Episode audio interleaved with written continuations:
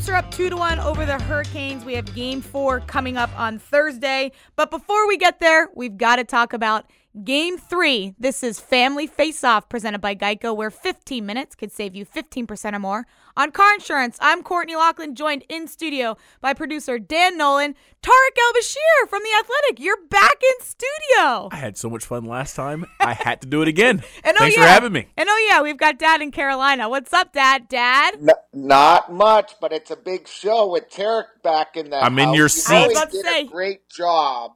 Last time he was in with us, we have never had a repeat performer on our show. Oh, okay. That's how good you were, Tarik. I appreciate that, Locker. And I know you said I can't become an adopted member of the family. I'm too old, but I'm in your seat.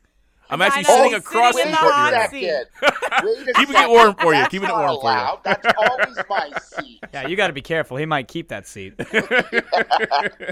Well, we had a lot of fun, Tarik, with you back on the show, so you're back. So before we get into kind of moving on to the next game that the Caps are playing in Game 4 on Thursday, we've got to talk about Game 3. So real quick, I want to get from both of you guys a quick thought on Game 3. Dad, let's start with you. One thought about Game 3. Canes played their absolute best game they could possibly play, and the Caps played absolutely their worst they could have played. And that's why they were drubbed 5-0. What about you, Tarik? I think it was the wake-up call that this Capitals team needed. I think they got away with some stuff in Games 1 and 2, and that was a glass of cold water to the face, and hopefully that'll be enough. I want to see the Caps move on. They have 2 days off between now and their next game, Game 4. So move on, regroup mentally, and regroup physically. So those are kind of like our quick thoughts, but let's now dive deeper into what the hell happened in Game 3. Did anything go right, you guys? Tarik, what did you see? Did anything go right? No, it didn't. As Jay Gruden once famously said when I asked him what happened with Mark Sanchez, I said, "Did anything go right?" No, nothing went right. It all went wrong. And that was exactly what we saw last night. I felt like from the opening minutes, there seemed to be a lack of urgency, a lack of energy. I felt like the Carolina Hurricanes, they fed off their crowd. That crowd can get a little nuts down there. I was actually at MedStar Capitals Iceplex watching the game. I was watching my son's tryout while watching the game on a flat screen that was mounted to the wall. And I walked away for a second, and I heard, "Ooh!" And so I had to go running back, and that was Ovi knocking out Svechnikov, which is like the only thing that game should be remembered for. The rest of it, burn the tape. And so, Dad, this actually is an interesting question. Obviously, everybody was watching that Ovi hit. And look, Alex Ovechkin, 4 fights in his career, not known to be a fighter. He fought none in the playoffs. None of the playoffs. He fought 19-year-old I'm going to butcher his name. Svechnikov. You nailed it. Yeah, you got it. All right. Credit where credit's due. Dad, most of the time, look, when players fight, they're trying to get something going. That didn't seem to work in my mind in the Caps' favor. It seemed that fight actually energized the Hurricanes instead of the Capitals. Yeah, when you look at that, it's unusual for Ovi to be fighting in the first place. Some of his belts in the past are Dubinsky, Gosted, guys like that he's fought. I looked at it. He looked frustrated. I thought the team was frustrated at the point. It was just about 11 minutes in. They were trailing 1-0. He thought maybe that would spark some life into his hockey club. I thought they had a great first 5 minutes, guys. And Mrazek, who was awful in the first period in the first 2 games, was dynamite, stopping back-to-back shots from Nick Backstrom and their line out there to start the game, who were terrific. And it looked like he got frustrated. Svechnikov had met him last year in the playoffs in Vegas. They're 2 Russian countrymen. I'm not sure if there's any love lost between them or they have any, outside discussions about one another. But I just thought it was a turning point that I thought could have went either way. The way he was knocked out, I think, was a rallying cry to Carolina. Mm-hmm. The fact that they went down to 10 forwards, actually, I thought improve their chances, because as a player, you're sitting on the bench, you're going to play a lot. You also get some confidence knowing that the coach has to throw you out there. You want to prove the coach that you can play big minutes. And to me, so it sort of backfired. That's how I would best say it. that it backfired on the Caps and they could not recover. And Tarik mentioned the fans. It was the craziest building I have been in a long time. They were craving playoffs. It's been 10 years since it's been here. And to me, the fight energized their team. It motivated Brendan Moore. I could see him being very animated on his bench when that happened. And all of a sudden, it was lights out for the Caps, as quick as it was lights out for Svechnikov with those three punches. So there was lots of energy then at PNC Arena. Dad, did you see any of the tailgates happening before the game? Well, yeah, when we came in the morning, there was actually absolutely none, which I thought as a surprise because there was a country singer from down here that said he was going to tailgate from 10 o'clock on. That didn't seem to materialize, but when we got there at 4 o'clock, people were playing ball hockey. The parking lot was absolutely jammed. It sort of sits out in the middle of nowhere. It's much like, for Caps fans out there, the old Caps Center in Landover, where the rink is dropped in and around it is just surrounded by parking lot. And they were playing ball hockey. They were having their music on. So it was quite the affair here in Raleigh. And that, you know what, could do problems for the Caps in Game 4 coming up, because that crowd, I think, will even be more in it. If the Caps had won that game, maybe Thursday the fans wouldn't really be pumped up. But I think right now they really are, and they're really excited about the young team they have here. Well, this was the first time that the Caps have been shut out. They weren't shut out at all last year in the playoffs. This is their first time in a while that they've been shut out in a playoff game. I want to talk to you guys about a trend, though. I mean, look, we've watched now 3 games, Caps versus the Canes. The Caps haven't overly dominated the Carolina Hurricanes at all. The games, in my mind, have been pretty evenly matched. The one thing, though, is that Carolina has out-tempted the Caps at all strengths. At 5-on-5, they've out-attempted the Caps 153 to 90 attempts 5-on-5, and the Caps have the fewest shots on net among any of the 16 playoff teams.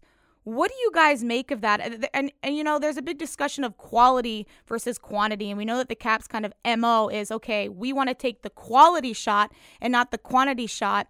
Tarik, what's your opinion on that? Is that something that you think needs to change in this series? I do embrace the quality over quantity. I do think you can get caught up in funneling pucks to the net, and they aren't quality shots, and it doesn't really help your team. And when you have a high-skilled team like the Capitals, guys who are some of the best finishers in the league, you can get away with 25, 26, 27 shots. But when you're down around 18, you're really kind of hurting yourself. I think maybe you're not giving yourself enough chances.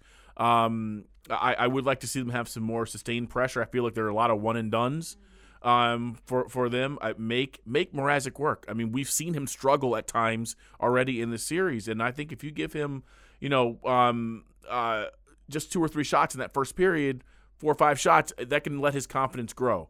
The second period was ridiculous. I mean, I think they had one shot. One shot, yep. I mean, that's crazy. That's almost hard to do. I mean, I think it's the first time in Capitals history they've done that on the road in the playoffs, but one shot just means you aren't working hard enough for your chances. I'd like to see that number. I don't think you need to bombard them with 37, 38 shots, especially if 16 of them are 6 feet over the net and cracking off the glass and starting the breakout for the other team. I mean, I understand the importance of quality, but you're letting them off the hook with just 18. Mm-hmm. Dad, what do you think? Well, I think there's a real good discussion here about quantity versus quality. You know, you listen to all the analysts around the NHL, and I was just listening to the NHL Network and listening to Kevin Weeks, a former goalie and analyst, and, he said, any shot's a good shot in the playoffs. You got to make the goaltenders work. And I'm sort of on that side. I understand the philosophy that the Capitals have about the quality shots. The problem I have with quality shots versus Carolina, if you make one boo-boo and you make one little lateral pass or hook off or drop pass, they are so quick at backtracking that they're going the other way. Mm-hmm. So Tarik mentioned zone time. So now the Caps don't have zone time. Now they're chasing. Now I thought they were very fatigued because of the time spent in their own zone defending. Mm-hmm. They couldn't get up ice quick enough to burn their defensemen, who, by the way, have great mobility and great speed. When you look at Slavin, Pesci, Falk, guys like that, they have tremendous ability to get back and recover. So I would like to see it change a little bit come Thursday. I would like to see the change to quantity over quality, to start at least, to set the tone, to put pucks at Mrazek, to make him struggle with second and third follow-ups. In that game, if you watch closely, there was very few follow-up shots. And to me, you only get follow-up shots by putting initial shots on the net. Mm-hmm. And I didn't think they made them work. There were no rebounds other than the first 5 minutes flurry by the Caps top line. There was nothing. Look at the players who had zero shots. You go down the list for the Caps, and it was mostly a lot of the third-line guy. I don't even think Hagelin, Eller, or Connolly had a shot on net. Not good enough. That was supposed to be the strength of this team, to have three lines and four lines that can fly out there and generate offense. And if that's not happening, as a player sitting on the bench, you actually do watch some of the trends. You watch the shot clock, and you can feel better if you've got volumes of shots. You may not feel like you're maybe getting the right side of the dice when they're not all going in, but you do get excited and momentum. Mm-hmm. You feel better as a team. And to me, for Thursday, the one thing I want to see in that first 10 minutes is make sure they get pucks to the net. And I don't care if it's more north-south. Cut out the extra lateral pass until you break them down, then utilize your skill. So that's sort of my 2 cents on quantity versus quality. Dad, I remember when I was coaching in college, and I would always call you to say, hey, we would need to work on this. We need to work on so-and-so. Do you have any drills? And one of my favorite drills that I ever did as a coach was a shooting drill to not to score. So you're getting, and that sounds kind of crazy. How do you shoot not to score? And that's putting shots into places that create rebounds. And you said that, Dad, about creating rebounds. And that's what I want to see too. Pass the puck off the pads. Exactly. Yes. Shoot it for the pad. I think it was the Columbus game. I can't remember who scored on a beautiful backhand. By doing just that, there was a rebound and it came out right to the slot. Yeah. And it was a beautiful backhand shot. That's what we need to see, in my mind, more. The Caps do a little bit more is shooting not to score, shooting for those rebounds. And so, Dad, you mentioned what you want to see in Game 4. Let's jump ahead to Game 4. What do we say? Do we burn the tape from Game 3? Burn it. Burn it. But you know what? We can't burn it as a team with 2 days. I think it actually plays in the favor of the Caps. They have 2 days to digest and discuss and hash out and readjust and reset and put in maybe a new wrinkle or two for the game plan on Thursday. And I think that's a good thing. They're going to practice, I think, for a couple of days here and get ready for Thursday. And I really think Todd's a very good coach and very cerebral at making adjustments.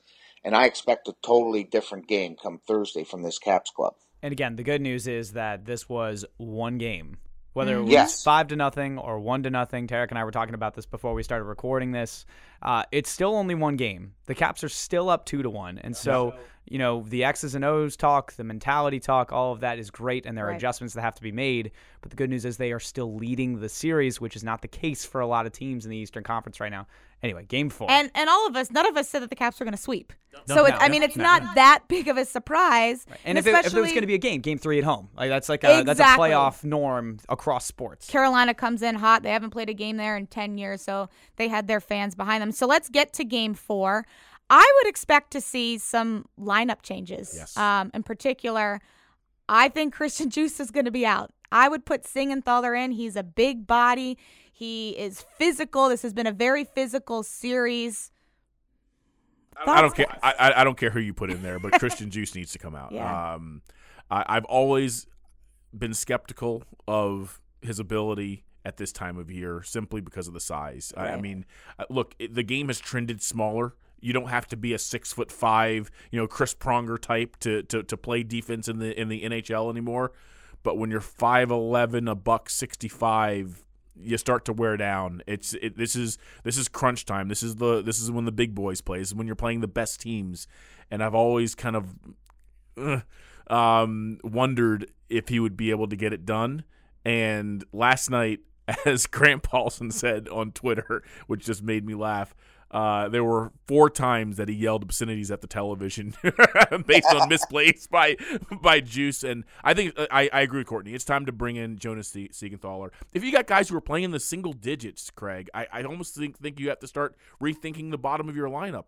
I mean, and even maybe go outside the box. There's a guy named Devontae Smith-Pelly who's down in Hershey who's been known for scoring some big goals. You got a dude who's playing 7-8 minutes and ain't doing a whole lot, Chandler Stephenson. Maybe it's time to start, rolling the dice a little bit and bringing some. You don't want to press any panic buttons just yet. Right. You're still up 2-1, but you got to start rethinking the guys who are not playing a whole lot. And you've got to think at this point of the series, coaches don't like to make moves when they're winning. They don't like to change the setup that they have that's been successful. So I understand Reardon and his staff not making changes after winning the first 2. He said, let's try it the first game here in Raleigh.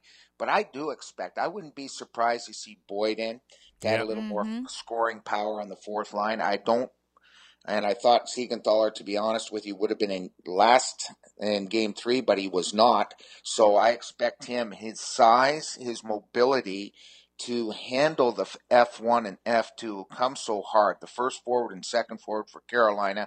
If you're not making a quick play, they're going to hem you in, which they have this series. They've had tremendous zone time in the offensive zone. So I think Siegenthaler can handle that. He can hold off the pressure a little better than Djoos. I'm not sure Djoos has come back as strong as he probably would have liked after that injury. I mean, he missed a lot of games. He hasn't looked the same. I think it's time. I think it's just time for him to have a look. Especially against a Carolina team that has that kind of forecheck. I mean, those guys are all over you. They're all over you really quickly. By the time you are a defenseman collecting the puck in the corner and turning, there are 2 guys on you or coming right at you. You don't have any time to spare there. And I think that, getting some fresh legs like Jonas in there could maybe help a little bit. So let me ask you this then. It sounds like the first 2 lines were pretty good with and set, no adjustments there, but there's a lot of names being thrown in.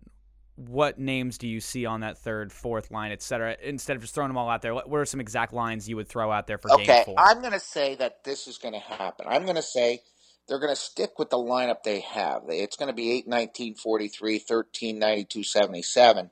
Hagelin, Eller, and Connolly, I think, will be together. The only adjustment they may make is maybe move Jake and Carl around. Or guys we've seen in the past, and Tarik, we've been around this team a long time, all of us have, they could flip-flop Backstrom and Kuznetsov. On the fourth line, I would think it would be Burakovsky, Dowd, and Boyd. And Chandler, unfortunately, would be out. And on the blue line, I think it would remain the same. I just think that Siegenthaler coming in would add a good element alongside Brooks Orpik. I don't think they're going to mess up the top pairs, although I think you're going to see a lot more juggling come Thursday, because to me, it's a turning point game, and the coaches are going to have to make adjustments and make line changes, but I expect those 2 guys to be a big part of it.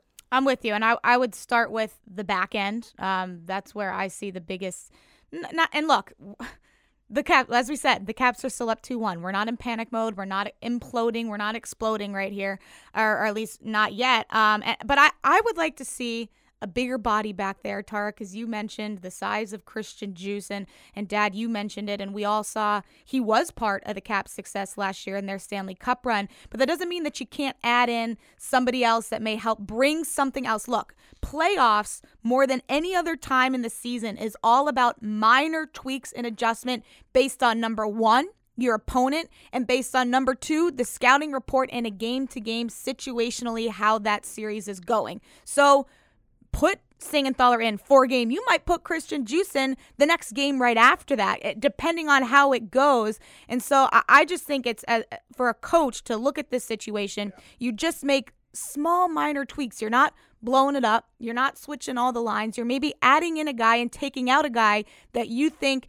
could help make that one game. You're just focused on one game as a coach and how you're going to win that game. So in my mind, you're putting it in. I would put in Siegenthaler, and I would put in Boyd, and I would take out Stevenson. That's what I would do.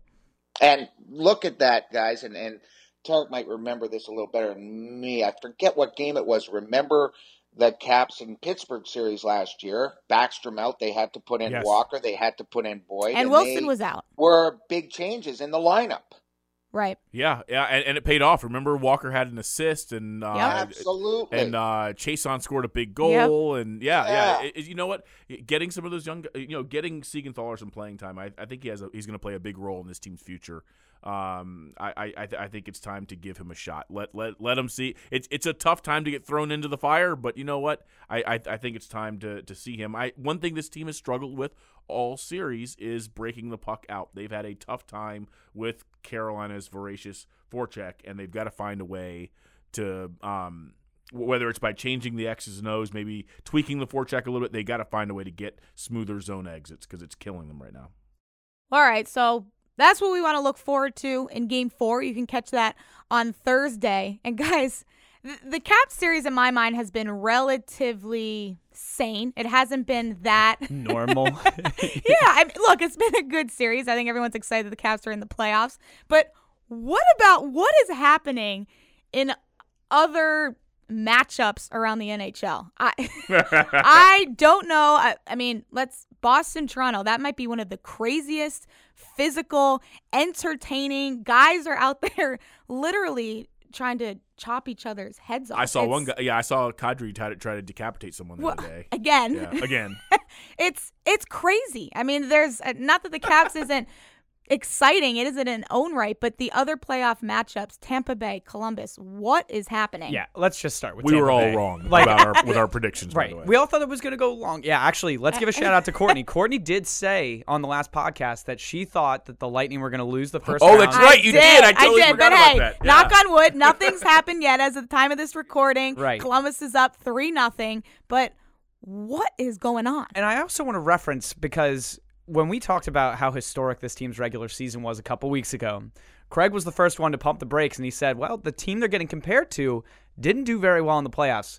Now, I don't care how well you thought they were going to do in the playoffs. No one thought that they were going to go down 3-0 to start a series, no matter who they played in the playoffs. But, man, like for that series, the Islanders went up 3-0 immediately over the Penguins. Whew. And, Dad, I want to, you and I can talk about this because we've sat and we've watched those Columbus-Tampa Bay games, and we look at each other all the time and we say, man, Columbus just plays tougher. They work hard. They're in on the forecheck. They're physical. And I don't think right now Tampa Bay, they don't have the answer. They're so highly skilled, and we can compare it to the Caps of the past of, okay, the Caps are so talented, but they don't know how to win in the playoffs. And so I don't know if that's happening with Tampa right now. It could be. They just haven't found the way to play in the playoffs because they steamrolled teams in the regular season. No game. I'm going to make the argument right now. No game in North America changes more from the regular season to the postseason than hockey does. I feel like the league gets harder every 20 games in the regular season. First 20, everyone's kind of rusty and kind of finding their groove. By the time you get to the end of the season, teams are fighting to get in, and the games are pretty intense. Then you get to the playoffs, and it jumps 25%. I mean, the NBA, it gets a little more intense in the playoffs. I watch those games. The NFL looks the same to me. Like a playoff game at Foxborough in the second round is the same as a third week game at Foxborough during the regular. They're just as intense. Baseball, maybe a small ratchet up in intensity, but hockey, it's a different game. You don't even recognize it. I mean, it's funny because I'll sit there with like my daughter or my wife who watch a little bit of hockey, but they're not huge fans.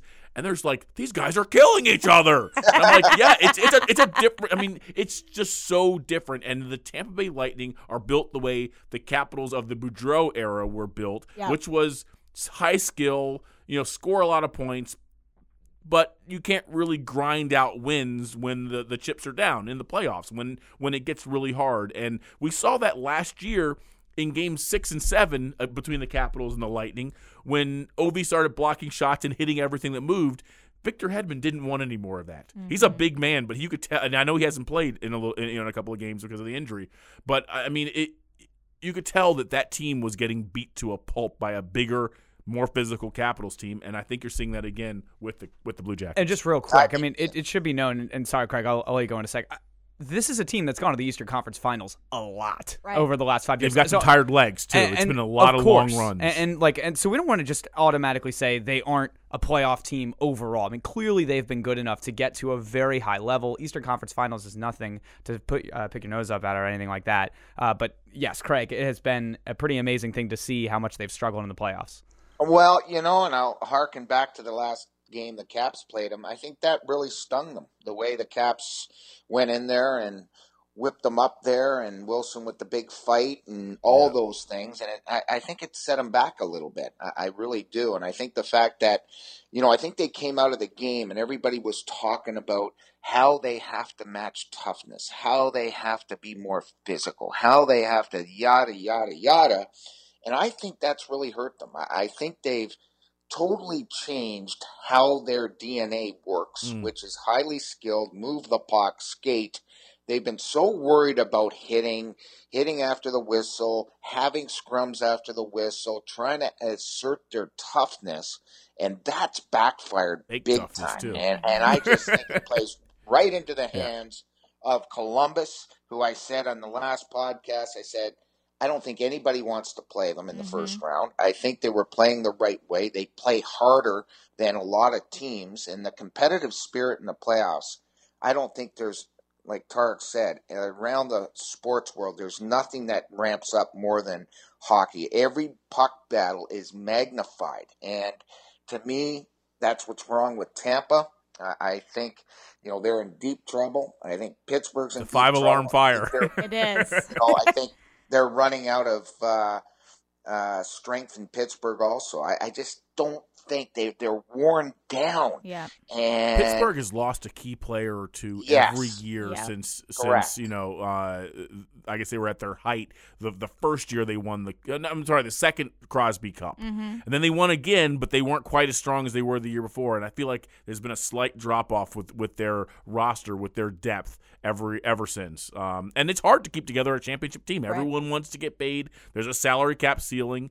And I think that's what's going on with Pittsburgh. They're just not as good top to bottom as they were 4 years ago. And kudos to Barry Trotz. I mean, we saw what he did last year here with the Washington Capitals and what was successful with him helping the Caps win their cup. And I think he's doing the same thing with the Islanders. I mean, turning a team that was terrible defensively last year into one of the best defensive teams. It'll be interesting if both the Caps and the Islanders will meet, because it's literally like Barry Trotz playing against himself, which is weird. How satisfying is it for Barry to knock out the Penguins on two different teams in back-to-back postseasons? That's true. You don't want to get ahead of yourselves, but, I mean, that would be just an amazing second-round matchup. That said, the one thing I kept thinking about as I was driving here this morning was the Caps can't blow this. They can't. The pathway is sort of opening up for them. Yep. The Lightning, probably going to be done. The Penguins, they're in a world of trouble. You look at the Islanders, I mean, of course, they're playing the Penguins. They might be looking at a very short series and a lot of time off. The Capitals can still wrap this up in 5 games and be ready and rested to meet the Penguins in the second round. I mean, I'm sorry, the Islanders in the second round. It just seems like the events around the league are starting to kind of come together for the Caps, and they just can't screw this up. If they do, they're going to regret this the rest of their lives. Dad, so what's your Game 4 prediction? Game 4 prediction, I'm going to go 4-2 Caps with an empty netter. Oh, you're giving a real prediction, huh? Oh, wow. Yes. We should also paint the picture. You know, we're going to be back next week. So do we think this series is still going to be 5 games? Like, I think all 4 of us agreed that was going to happen. You said 6 games. I think I said that's 6, right. Yeah. So we think that, I mean, you sticking with your pick, Tarik? I'm sticking with 5. I think this was the wake-up call the Caps needed. They're going to get to business. I'm sticking with 5, too. Okay. I am. I think they've got to finish them off. That's my biggest thing. It's like Tarik said, you don't want to let the Islanders finish off Pittsburgh early and then wait around. You want to have that same type of rest to get ready for the next round. Can I backtrack? Can I say Caps in 5? Sure. Hey, look, I would like them to go in 5. I just don't know what type of Carolina team we're going to see on Thursday. And so I think that's why I'm going to stick with Caps in 6. I just think that they're coming off a high. They're coming off one of the best games they might have ever played as a team in the entire season. So I'm going to stick with 6, Caps in 6. Dan? Caps in 5. Not changing my mind now. Caps in 5. All right. I like that. So hopefully the Caps will either wrap it up in 5 or 6 games. Thanks, Tarik, for joining us again. Anytime. So nice. We made it twice with Tarik. Tarik, yes. You can check out his work on The Athletic. What's good about having Tarik on Family Face Off? He absolutely has to get up before 11 a.m. I got up at about 10:20. Wait, so are you a Taco Bell breakfast person? Does Taco Bell even have breakfast? They do, and I've never had it. Oh, get the heck out really? Of here. This is for next podcast then, because I'm a Taco Bell aficionado, and I've never had the breakfast. Is maybe one of the best breakfast items out there. Dad, have you ever had? I don't even know if you've ever had Taco Bell, Dad. He's like, sponsor our show. Have you even had Taco Bell? No, I've never had Taco Bell. Oh, my God. Dan, what are we going to do with this guy? Tarik, we're going to have you again. Oh. Yeah, he's going to stay in your chair. And I'm going to bring breakfast. Actually, oh, boy. Yeah, yep. All right, yep. We're wrapping it up. No more Taco Bell. Thanks, everybody, for listening to Family Face Off. For Tarik El-Bashir, Dan Nolan, Courtney Laughlin, Craig Laughlin, and Raleigh, we will catch you guys next week. This has been Family Face Off, presented by Geico, where 15 minutes could save you 15% or more on car insurance. See you guys next week.